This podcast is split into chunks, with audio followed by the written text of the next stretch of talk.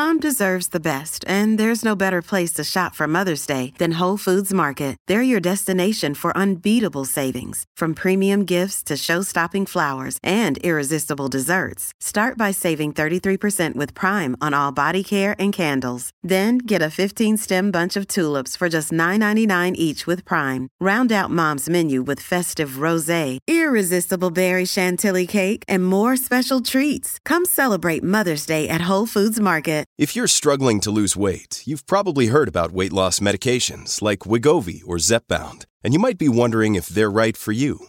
Meet PlushCare, a leading telehealth provider with doctors who are there for you day and night to partner with you in your weight loss journey. If you qualify, they can safely prescribe you medication from the comfort of your own home. To get started, visit plushcare.com/weightloss. That's plushcare.com/weightloss. plushcare.com/weightloss. Hello, everybody. This is Marshall Poe. I'm the editor of the New Books Network. NBN listeners like to read books and buy them. So we thought we'd tell you that right now our friends at Princeton University Press are having a remarkable site-wide sale. You can get 50% off books, including ebooks and audiobooks, with the code 50, F-I-F-T-Y, at checkout until May 31. You can save some real money on Princeton University Press books. I encourage you to go there and check it out. Welcome to the New Books Network. Hello, and welcome to New Books in Drugs, Addiction and Recovery, a podcast channel on the New Books Network. I'm your host, Emily Dufton, and today I'm talking to George Fisher, whose new book, Beware Euphoria, The Moral Roots and Racial Myths of America's Drug War, was just released by Oxford University Press. George is the Judge John Crown Professor of Law at Stanford Law School, where he has been teaching and writing in the realms of evidence, prosecution practice, and criminal legal history since 1995. He began practice as a prosecutor in Massachusetts and later taught at the law schools of Boston College, Harvard, and Yale. Beware Euphoria is the most recent among a slew of other books, articles, and essays that he's published over the years, and I'm excited to talk with him about it today. So welcome to the show, George. Thank you, Emily. It's really my honor to be here, and I appreciate the invitation very much. So before we get started on Beware Euphoria, I'd like to ask a bit about you, because this book seems like a bit of a departure from your previous writing, which includes titles like Evidence by the Video Method and Criminal Practice, a Handbook for New Advocates. So how did you go from writing about law to writing about drugs? Well, I did not see them as two different things, I will say. I started out in life as an adult, at least as a prosecutor. That was my first real job out of law school. And at the time, this is the late 80s and early 90s, the criminal system really revolved around drugs in many different ways. And in so many ways, the illegalization of drugs drove the rest of the whole crime scene, in the sense that many people addicted on drugs, of course, commit other crimes, robberies and burglaries and such. So I was seeing over and over again in the system people who were either trafficking in drugs or were caught up in the drug trade, addicted, and therefore committing these other crimes and being swept into the system and into prisons. And so later, when I moved on from being a prosecutor to teaching and being an academic, I wrote a lot about criminal law in general, about the history of prison reform and history of plea bargaining. But at some point, I realized that the thing that was at the center of my whole understanding of law was the illegalization of drugs. And so what prompted this book was just a desire to get historically to the bottom of our ambition to try to rid the world of drugs and to see where all that evolved from. That's amazing. I also want to ask a bit about your research. In the preface to Beware Euphoria, you wrote, "Some books take a village. This one took an army." And honestly, I don't think I've ever seen more names in an acknowledgement section or frankly, more footnotes. It seems like you all read every newspaper, magazine, like a scroll in like ever published. I mean, not just big newspapers like the New York Times, but small local newspapers published in the Rocky Mountains in like 1887, you know? So how much research did you do for this book? And what was that process like? Well, it's embarrassing to say when I began this book, but since you've asked that question, which I appreciate a lot, I started this book in the spring of the year 2000. And so over those many years in between, I hired, droves of student research assistants who were amazing and without whom I could not have done this. And back then, although there were some online resources, there were very few. And especially when it comes to old newspapers, which really are the best source of information when it comes to the making of these old laws, because back then, state legislatures did not keep any sort of detailed legislative records. They recorded the numbers of votes cast in one direction or another on any particular bill and who sponsored a bill. But debates were not generally recorded in any legislative records, but they were often recorded in local newspapers. And local newspapers often spoke to the people involved in the making of these laws. And then they had their pulse on the community, because these were often tiny newspapers that served just a few towns and really knew what the population was thinking about these issues. But getting at them was in the days before all these old newspapers were digitized and put online. What was required was to send for scrolls of videotapes from libraries across the country, and then on a timeline, because they did not want to be lending out their videotapes for long, their old microfilm rolls, I should say, not videotapes. And they, I would hire students to go scrolling through these microfilm reels and copying down articles that might bear somehow or other on the issues behind the making of these old laws. And it just was very, very labor intensive. And then some arguments just are of their nature labor intensive. If you want to say that something did not influence the making of an early law, then you're hunting for the absence of something, which means hunting exhaustively. So you were right in perceiving it was just a very labor intensive undertaking. Oh, but blessings rain. May they rain upon that army of student researchers. I am so intensely just appreciative of their work and really impressed by it. That's awesome. But don't you love that? Like, I love that kind of research. I love the ability to go through microfilm of newspapers that, you know, this is the only surviving record of that. It's a really extraordinary, privilege to be able to look at stuff like that. I agree. I think there's nothing more fun in research than picking up some old document that has lain hidden from eyes for many centuries and finding something there that is wholly unexpected. Totally. And it will always keep us one step above AI, right? That's how, that's how historians will maintain their relevance. Yeah, exactly. I think that's got to be true. And yet I don't know. We may all be obsolete soon. Well, that's uplifting. Well, so let's get into Beware Euphoria. First of all, what does that mean? Beware Euphoria. Should I avoid the HBO series? And your subtitle, like moral roots and racial myths, there's a lot going on there. Those are some big terms. So what do you mean by all of this?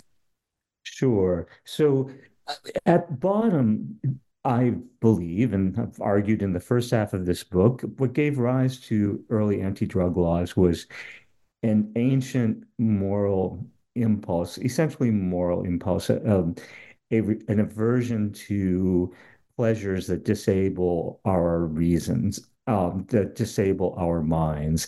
And you can find very well-expressed and very clearly set out arguments in this fashion in a very old moral teaching, say in the early Christian era against non-procreative sex, and later during the Puritan era in very similar terms, as though swallowed whole from these old teachings about sex, these Puritan theorists of the 17th and early 18th centuries converted the same ideas against drunkenness, the same sorts of arguments, which focused on the exaltation of human reason as being our godliest attribute and the one, therefore, we most should prize, and setting against that godly reasoning capacity are those pleasures that undermine reason, the bestial pleasures, sex being the pleasure of our moral universe, and then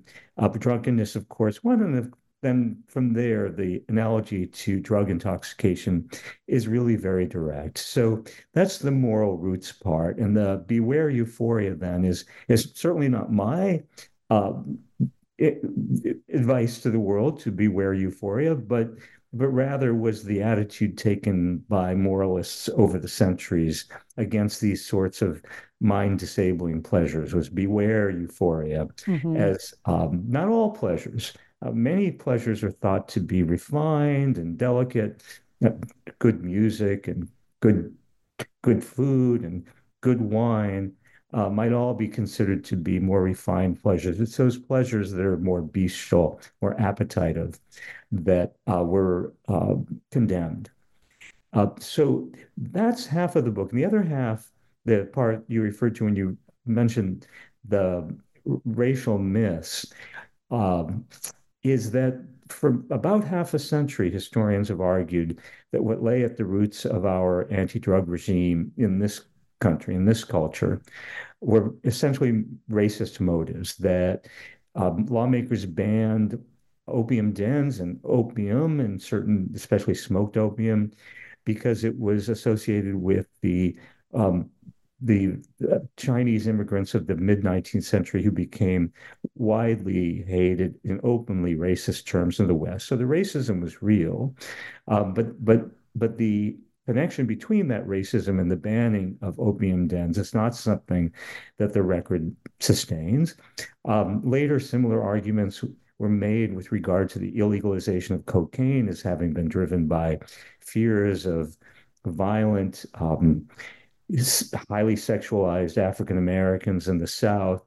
Again, those stereotypes were present, and you can find clear expression of them, but the earliest anti-cocaine laws seem to have nothing to do with them. And later, similarly, in the world in which you've written with regard to the illegalization of marijuana, the same arguments have been brought to bear, except now directed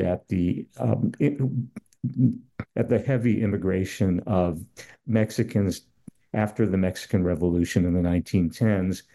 That stream of immigration was real, and in some parts of the country, it did spark a certain panic, not as nearly as widespread as the other sorts of panics we've discussed, but still was linked in many historians' minds with early laws against cannabis, which just, again, is not borne out. And so over and over again, we just see that this theory that has held sway in the realm of historical research into the drug war, the racially motivated notions, or the notions that these early laws were racially motivated, just isn't borne out by the evidence. This is a really contrarian book, which I should say is kind of my favorite thing about it.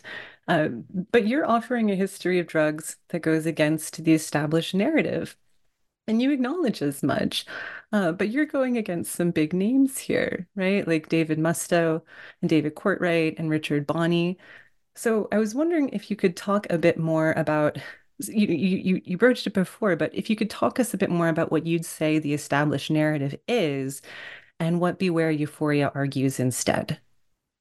Yeah, so you did name the big names, and especially David Musto, whose work I deeply respect, his American Disease, which was effectively the history of the Harrison Anti-Narcotic Act of 1914. It was a magnificent work. Deeply. It's a Bible, yeah. Yeah, exactly. No, and it's come out in many editions, and I think it's probably in this realm, the history of anti-drug laws, the best known book, although David Courtwright's Dark Paradise is extremely well known. Mm-hmm. And then also Bonney and Whitebread's the Marijuana Conviction. These are all very well-known books and very well-researched. It's in David Musto's case, and I think he and Bonnie and Whitebread together first started articulating this racially driven thesis about early drug laws in the early 1970s.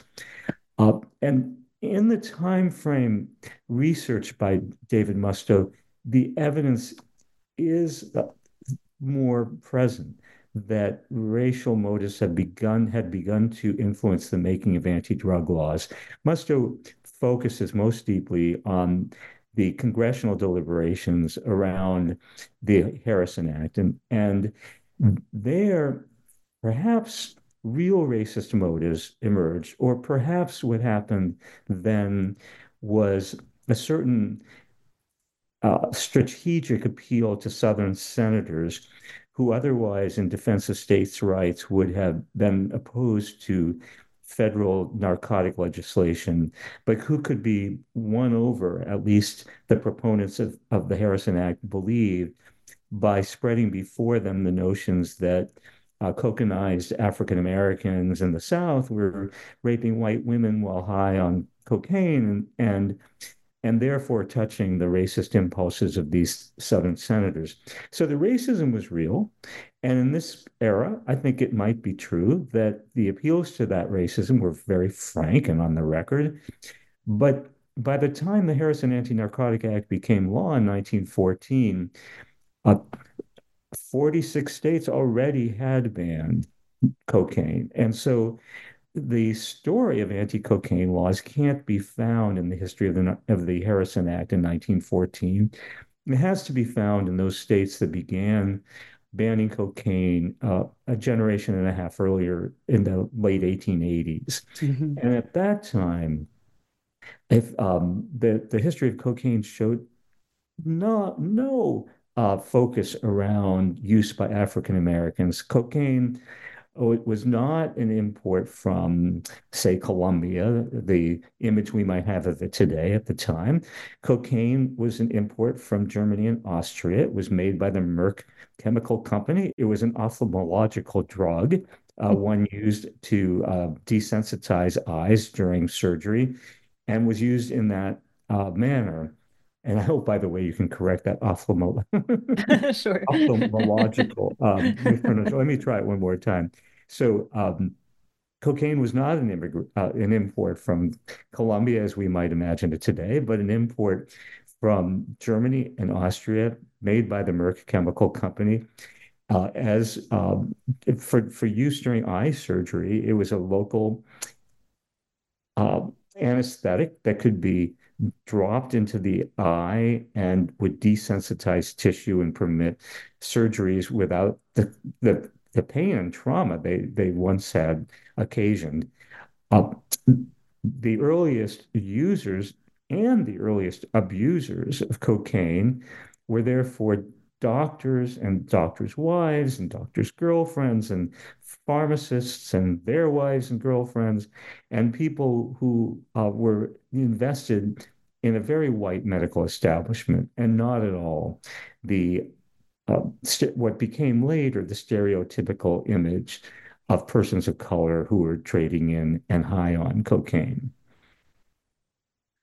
What I like about your book is that you go back and you put things into context, and not just to early state laws in the 1800s, but way back to Christian theology and the ancient Greeks, and like Boston in 1673 when Increase Mather is delivering a sermon against drunkenness. But he's not just railing against alcohol, right? He's railing against anything that causes someone to lose their sense of reasoning. There is this sort of moral imperative to sobriety of thought that was really important. But it didn't surround every drug because, as you point out, we've found a way to make peace with alcohol. And that's really interesting. So can you talk a bit about the role alcohol plays in your book and what you call monogamy's paradox? Well, thanks for asking that question. My first image when I began this book was to think of it as a as an exercise in deciphering why it is we treat alcohol so very differently in our culture from these other drugs. And I think the first theory I had of this, and probably the first one that would occur to so many people, is that alcohol is deeply dug into Western culture, and it was the devil we knew. And these other drugs came from other cultures, opium from, at least smoked opium from China, and marijuana is, say, from Latin America. And therefore, we rejected them as being the outsider drug, the evil invader in some ways. And that notion just didn't seem to wash with me, in part because I just imagined a world in which we were all the same race, whatever race that might be. And then I asked myself, in this world, would all these drugs be legal? And my strong belief is the answer to that question would be no. And we can look around the world and see that in many far more homogeneous cultures besides the United States, not only are drugs illegal, but often much more strictly and severely penalized than here in the United States. So I don't think there's anything about the heterogeneity of our culture that is invested deeply in banning these drugs. And so then the paradox remains, why is alcohol different? And the next image that occurred to me was, well, maybe if alcohol were in the common mindset, in the minds of the mainstream of our culture, maybe if it held a similar pharmacological position, in the sense that if you can imagine that alcohol were the same drug it is, in fact, that works the same way. But imagine now that the only means of administering that drug were in a one-shot swallow that carried the same wallop as 10 shots of vodka, so that one couldn't drink without getting drunk. Would that drug be legal? And I think the answer to that question is no. It has nothing to do with how deeply invested alcohol may be in our culture. If alcohol were purely a drunkenness agent, it wouldn't be legal historically, and probably not even today. That what the reason alcohol is legal is that in mainstream use, in respectable American, the middle of our culture use, alcohol is not a drunkenness agent. It's something that we take together with meals, and that's part of, therefore, normal nutrition and maybe making meals more appetizing. But more importantly, alcohol is a social lubricant. That's a cliche, but it's true in many ways, that many social gatherings become more communicative, more interactive, more intellectually engaging when a little bit of alcohol, not a lot, of course, but when a little bit of alcohol is present. And that there is a very strict notion that this kind of social drinking should not veer into drunkenness. It's considered improper to get drunk at a friend's dinner party, maybe among youth, 18-year-olds, 19, 20-year-olds, who are at a different point in life and are treating alcohol as an agent toward a certain sort of escape or abandonment or experimentation that's different. But in adult culture, drunkenness is just not the thing to do. And it certainly doesn't improve intellectual engagement and exchange. Yeah. And I think that's the image that mainstream America has of all these other drugs. To some degree, with reason, that even if you take the most mild of these other drugs, cannabis may not be dangerous in the sense that it doesn't kill people, with rare exceptions. It's not as deeply addictive, though it is addictive for some people. It's not as strongly addictive as many other banned agents, and perhaps not even as much as is alcohol. But one thing I think is true in many people's imagination of cannabis is that it doesn't improve conversation. It might relax, It might ease social gatherings in some ways, but it probably doesn't deepen an intellectual exchange. That's you mentioned a moment ago the exaltation of reason as being at the moral core of our laws against drugs. Alcohol in smallish quantities is thought actually to exalt reason and to enhance reason and intellectual engagement, whereas these other drugs are thought to dumb it down. Mm. You know, it's interesting. I read recently that 38% of Americans don't drink any alcohol at all.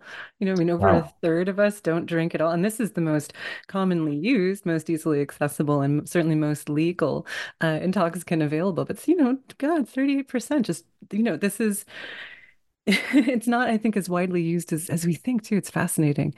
That's a good point. And one other thing to remember about alcohol is if you, as widely invested and deeply dug in it is into our culture, you can look around hard without finding any expression of how great, of how any commercialized expression of how great it is to get drunk. The makers of alcohol are very careful not to brag about its intoxicating power. Right. So we kind of have these two guiding social necessities determining American drug policy then, these two sort of, you know, like waters that our collective imaginations are swimming in, which is morality on one side, the well-known sense of American Puritanism, where intoxication is a bad thing, but this like acceptance for the convivial bar room on the other, because that's the one place where it's a social lubricant and it's okay and it keeps things going. It's like the one place we're allowed to blow off steam that's socially acceptable. And this affects our approach to other drugs. You talked a lot about opium and cocaine, and I'd really like to talk about how has it affected our approach to cannabis. So that was a great question, and one something. Let me thank you right now before I forget to for having read the book so carefully and having so deeply grasped what I was trying to say. It's something you've written some tremendous books, and I know that probably every author worries when expressing something in print that it will be misread or in some way distorted, and I appreciate greatly how carefully you've taken in these ideas. But the question you just raised is a really important one, which is what is that the analogy between alcohol and these other drugs is in the style of the regulation of the drugs, where the notion is that some use of these drugs is accepted and tolerated as necessary. So this very old moral aversion to pleasures that disable the mind always had an exception for what was necessary. So even in the writings of Saint Augustine back in the late 4th century, he talked about how necessity could create an excuse for what would otherwise be deeply immoral. And he said even incest in Eden was an acceptable undertaking given the necessity of the situation. That is, the human race would have ended right there if there hadn't been some moral tolerance of incest. But he said, as soon as the necessity ended, so too did any allowance of this sin of incest. And that notion of necessity and the way it can create an excuse for what would otherwise be unlawful indulgence or sinful indulgence extends down through the centuries into these other realms. And in alcohol, at least in our modern world, that necessity is this social lubricant, the socially enabling impact of alcohol. In the case of opium and cocaine, it's very clearly the medical necessity that has separated permissible use from forbidden use. And there virtually was never, and perhaps there has never been, a law in this country banning opium without making an exception for medically authorized uses. and true as well of cocaine. In the case of cannabis, we're so used to the idea that it is something revolutionary to authorize and legalize medical cannabis, something that in our very modern world dates back only to the 1990s. But the earliest drugs against cannabis across the country, with the exception of just one or two states, always permitted medical use, so that what was revolutionary and weird was not what we are doing today by legalizing medical cannabis. It's what happened in 1970 when medicalized cannabis was banned, and when cannabis was made a Schedule I drug without any recognized medical use. But that would be a historical anomaly, which today we are undoing, as I think is right, as I think we ought to be undoing. So the chapter on pot, and especially the material on Harry Anslinger, was my favorite part of the book. And I really liked it because you took Anslinger, someone who has become kind of a caricature culturally, you know, with his portrayal in Johan Hari's Chasing the Scream and the movie The United States versus Billie Holiday.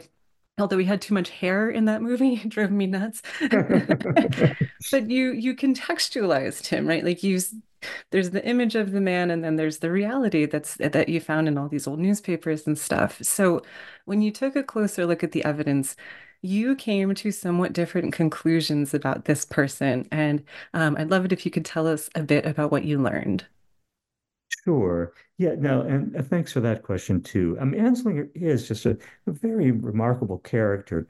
He was, as a private individual, probably deeply racist. He collected these snippets, which became part of his notorious Gore file, the G-O-R-E file, I guess so named because these were sort of stories of blood and gore surrounding people who used cannabis and then became violent. But beyond the violence that seems to have obsessed him was the sex. And he would collect stories of, well, to be just plain frank about it, he would collect stories about African-American men who got young white women pregnant while high on marijuana. This was something that seems to have fascinated and captivated him and obsessed him. And so he's been painted by modern historians, and probably rightly so, as a racist. But then that's been carried by modern historians further to suggest that he deployed these racist notions in trying to win public support for the 1937 Marijuana Tax Act, which was his signature anti-cannabis undertaking. That act did pass, but you can look really hard at the legislative record of the making of that law. And of course, by the 1930s, congressional records, and congressional records really going back a while, have been much more fully documented than state legislative records. And the debates surrounding the enactment of the Marijuana Tax Act reflect barely a breath of any sort of racially driven notion. What drove the making of that act was the fear of the corruption of youth, sexually and otherwise, by cannabis ingestion and marijuana smoking. That's what drove the making of that act. And Anslinger was canny enough to realize that his most powerful propagandistic, well, let me drop that word now, Emily, that his most powerful bit of propaganda was not to suggest that there was something racially amiss in cannabis use, or that it would spark violence by non-white individuals, but rather was to argue about the risks of the corruption of youth, and the sexual corruption of youth, perhaps most of all. That's that has surrounded Anslinger over the years. And it's really remarkable that myth has survived a record that is so absent of any indication that he race-baited the American public in the making of that act. Right. I mean, that was the name of his big article, right? Assassin of Youth. And of course, he's promoting this law. He's one of like three witnesses at the congressional hearing. One is for the drug, or one is for passing the law. That's Anslinger. Another is a representative from the medical association who's opposed to it. And I think one other person was from the pharmaceutical industry, right? So, I mean, this drug was, like you said, I think 46 states had anti-marijuana laws already on their books by the time this became federal law. So it's being pushed for not necessarily the reasons that we ascribe to it. And it also wasn't that powerful. Like, that's the thing that always kills me. Nothing really happened with this. There was no money for it. the FBN, the Federal Bureau of Narcotics that Anslinger led, had like less than 300 agents. They had a very small budget. Drug laws were executed mostly on the state level. Like, there was a federal role, but it was so much more of a bullhorn than anything else. But if that's not what was driving those laws, and you've started to touch on this a bit more, not only in 1937 with the Marijuana Tax Act, but all of the laws back to like 1911, what is driving the formation of these laws then? If it's not racial animus, why are these laws being passed? So and that's a really perceptive question. Going back in the cannabis realm, as you say, to 1911, the first state in our country that banned cannabis was not a state on the southwestern border, a state where you might imagine the native white population was in fear of the invasion of Mexican immigrants. That's not at all the history of the earliest anti-cannabis laws. The first state to ban cannabis was Massachusetts. 4 of the first 10 states to ban cannabis were in New England. The Indiana was among the very earliest states to ban cannabis. And as you go west, ultimately you get to California, where there might have been a breath of, there might be some evidence that fears of Mexican Americans high on marijuana drove the earliest anti-cannabis laws in the far west. But where these laws took shape, they were driven very clearly by a concern for youth, a concern for the morals of youth. And in New England, they were driven by this one particular agency, the Watch and Ward Society, which was a charitable group and an offshoot from the New York Society for the Prevention of Vice, and was involved in the writing of and the passing of these earliest anti-cannabis laws in Massachusetts and Maine and Vermont, an attempt that did not work initially in New Hampshire, but another attempt that was successful in Rhode Island. And the record is again clear that there wasn't the slightest fear of Mexican American immigrants in New England at that time. There were virtually none. The numbers that were tallied in the census counts, and perhaps the census counts were in undercount in various ways, but the numbers were tiny, so that in the state of Maine, which was one of the first handful of states to ban cannabis, there were maybe 4 Mexican American immigrants counted in the relevant census data of those days. So the story was just very different. And when you begin to dig into it, the story of racial motivation comes up very empty of any explanatory power. Right. That's kind of the most interesting finding to me there, because after looking at the formation of all these laws, you argue that, quote, there is racism, but not the racism of spiting groups we despise by banning their drugs. This was the racism of protecting one's own while malignly neglecting others. And I think that's interesting because it's a subtle shift, but a really poignant one. So I'd like to ask what you mean by that. And also then, how has that affected our drug war, and how should that affect our understanding of the drug war? I know, really small, easy questions. So, but really important questions. So let's go back to 1875, which was the real beginning, not the Nixon era, Controlled Substances Act of 1970. That was not the beginning of the drug war in the United States. In 1875, the city of San Francisco enacted the very first law in our nation against an intoxicating drug other than alcohol. And that was the San Francisco Anti-Opium Den Ordinance of that year, of 1875.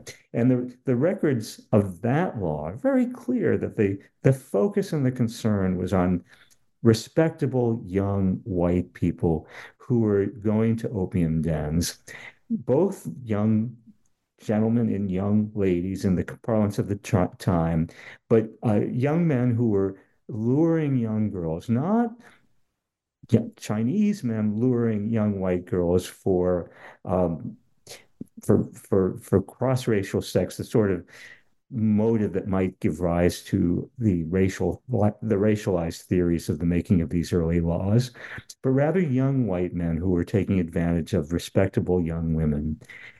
And it was to protect the moral integrity of the respectable whites in San Francisco that drove lawmakers to action. Now, the law was, by its terms, racially neutral. It banned any person from keeping an opium den and any person from going to an opium den for purposes of smoking opium. But the enforcement of those laws was strongly directed toward banning only those and shutting down only those opium dens that sold to white people, and to arresting those white opium smokers. The law enforcement establishment in San Francisco openly and explicitly said that their purpose was to rid the city of opium dens that serviced whites, and to tolerate, not just also, to openly tolerate those opium dens run by the Chinese with servicing only Chinese patrons. So there's the malign neglect that you mentioned a moment ago. To the degree that it was moral purity the lawmakers were trying to protect, the moral purity they cared about was only that of respectable whites, not that at all of their very unwelcome Chinese neighbors. The racism was patent and openly expressed and vicious, but it's not what drove the making of these early laws. Mm. And not only was that true in San Francisco, but in cities and towns throughout the West, you can find these same ideas expressed. Even in Boston, you can find explicit understanding that as long as the Chinese opium dens are servicing only the Chinese, they don't require our attention. We must take action and ban them and shut them down only when they begin to service respectable whites. And this understanding was so thick and deeply dug in that newspapers across the country would refer to these laws as the laws against white persons opening or visiting opium dens. The laws, again, they were written in racially neutral terms. But then there was this one exception in 1887 in Idaho, which at the time was a territory, but it was the state or territory that had the highest percentage of Chinese immigrants anywhere in the country. And in its 1887 law banning opium dens, the statewide law, the law by its terms forbade only white persons from keeping opium dens and only white persons from visiting them.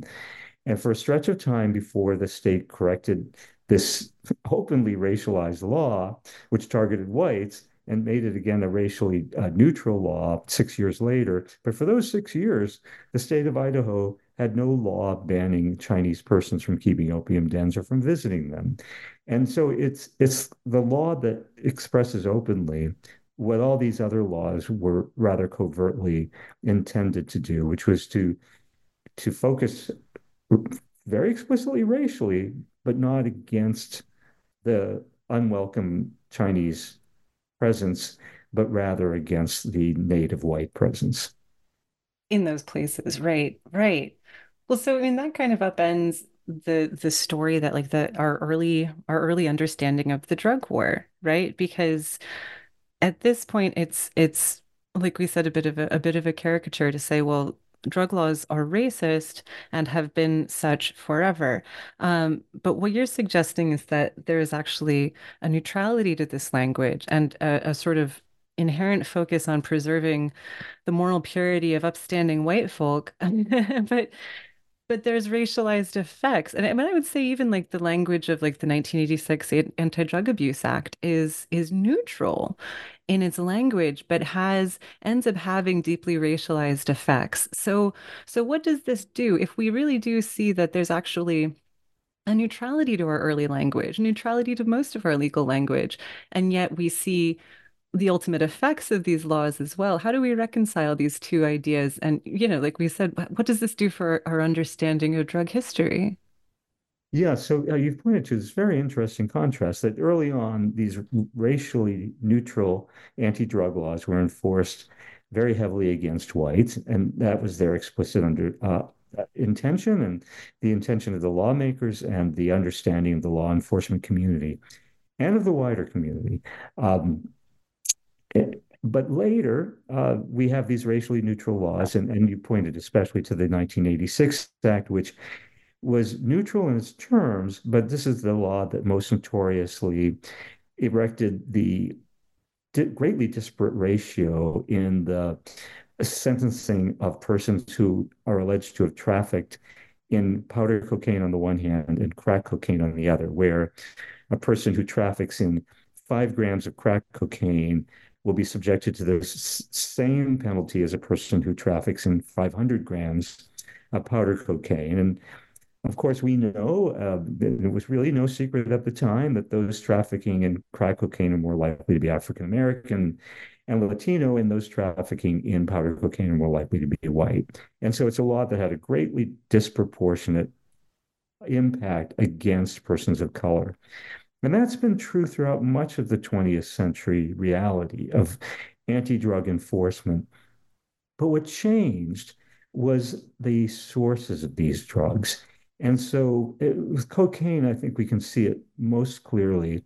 When states first began to ban cocaine in the late 1880s, the sources of cocaine, as I mentioned earlier, were all medical.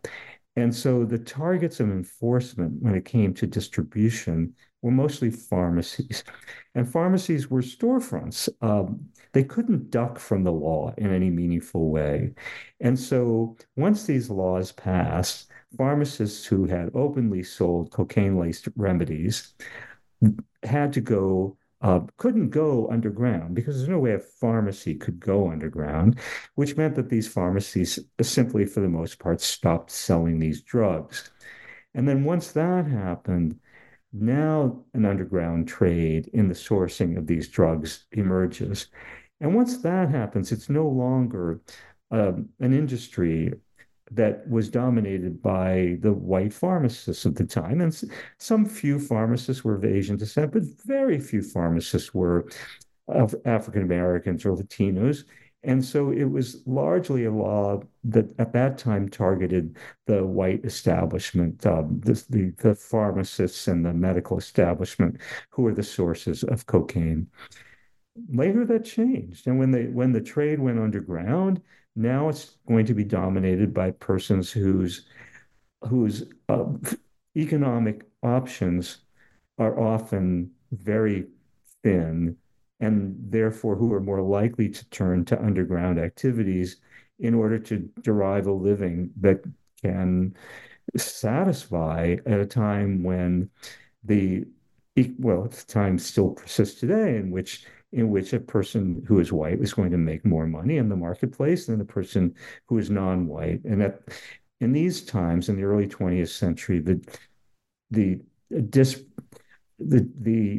distinction between the economic potential of a young, educated white person and a young person of color were far greater than they are today. And so it's not surprising that with time, the dominance of the trade begins to shift from whites to persons of color. And then, of course, at the same time, even if that shift is not as great as it might have appeared. Excuse me, hang on one second. Mm-hmm.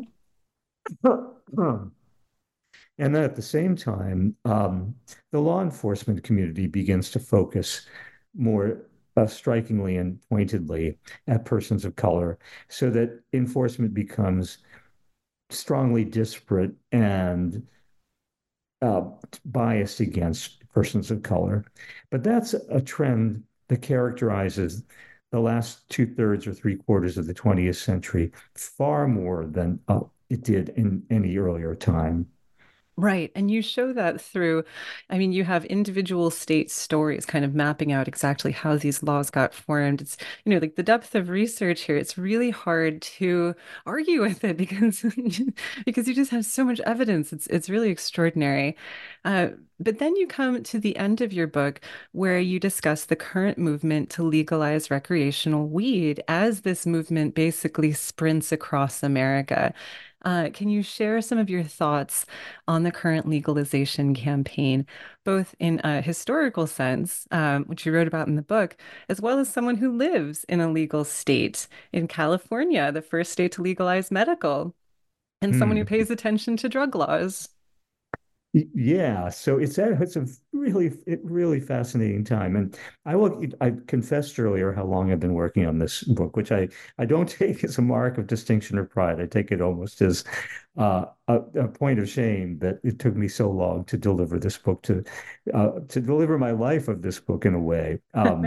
But at the earliest time when I first thought my first drafting of the book, I said in the opening paragraphs that we would not see the day when lawmakers would legalize marijuana in this country. Well, I was wrong. And fortunately, the book took me so long to write that I was able to correct that early error. But that drove me to think, well, then why was that prediction so deeply wrong?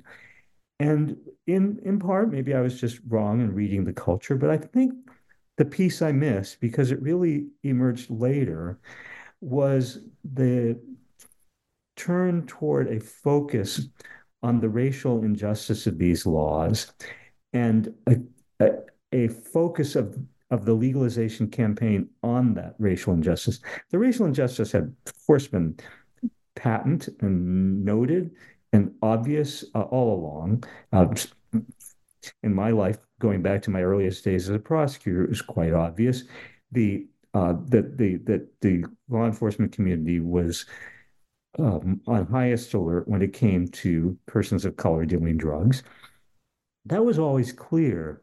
But what was unexpected to me was how around 2010, 2012, that became a rallying cry. The racially enforcement tactics became a rallying cry for the legalization of marijuana. And I do trace this most pointedly toward Michelle Alexander's book, The New Jim Crow.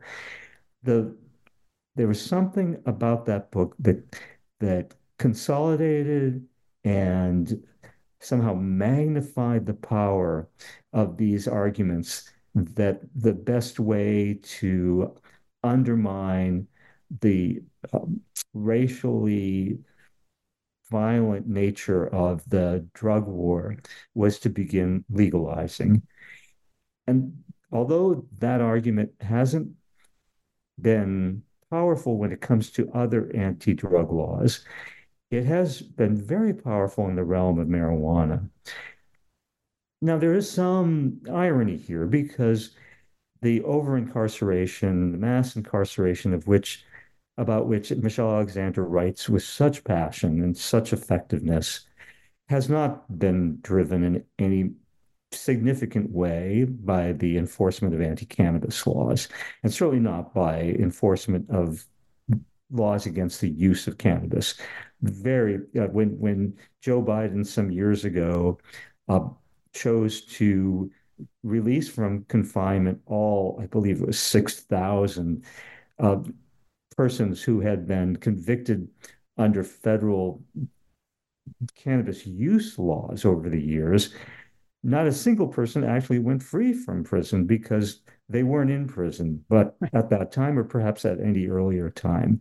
The argument was therefore somewhat askew from the impact of the argument. The argument was driven by notions of over-incarceration, and yet the impact of the argument was this state-by-state campaign to legalize cannabis. And so where we really see the impact of the focus on race in this campaign is in the regimes that have risen up in the states that have legalized and in the cities that have legalized.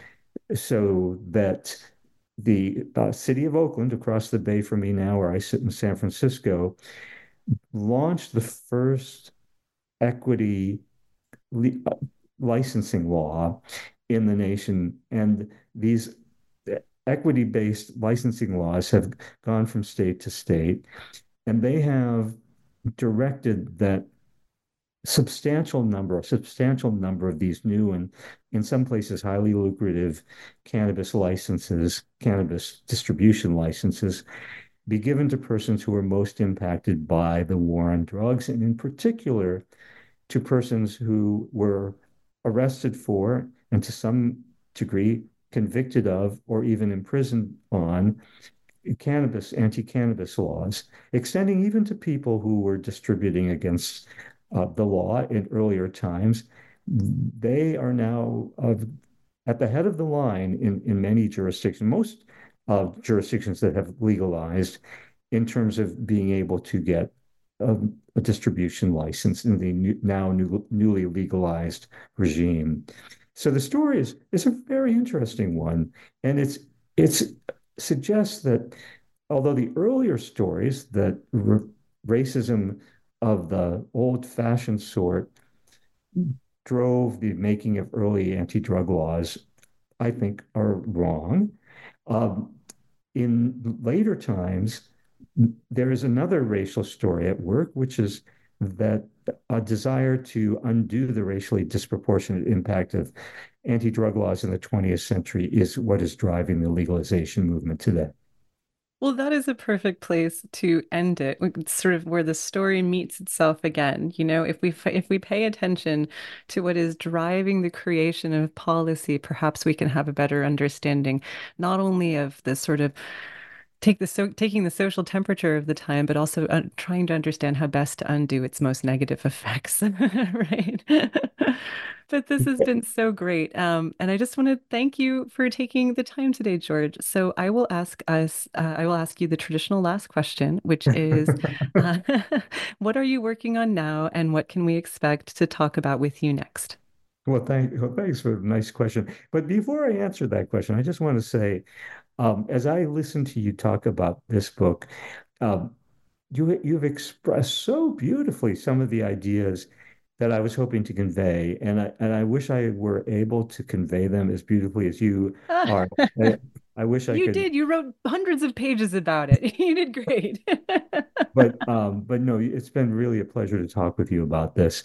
I am shifting gears entirely. I am my next planned book, which very much looking forward to writing. It's I again have hired student researchers who have begun to collect materials, but I have not yet set one word to paper. But that will be my mission beginning in May, when I'm done teaching, is writing a book on the meant to be a handbook, a small, but not like this book, not a 20-year project, but a small handbook for young prosecutors on the ethics of prosecution, and especially trying to encourage young prosecutors to develop a sense of independent judgment so that they are not squashed by their supervisors and the hierarchy in their offices, and in some way coerced to do things they think are wrong.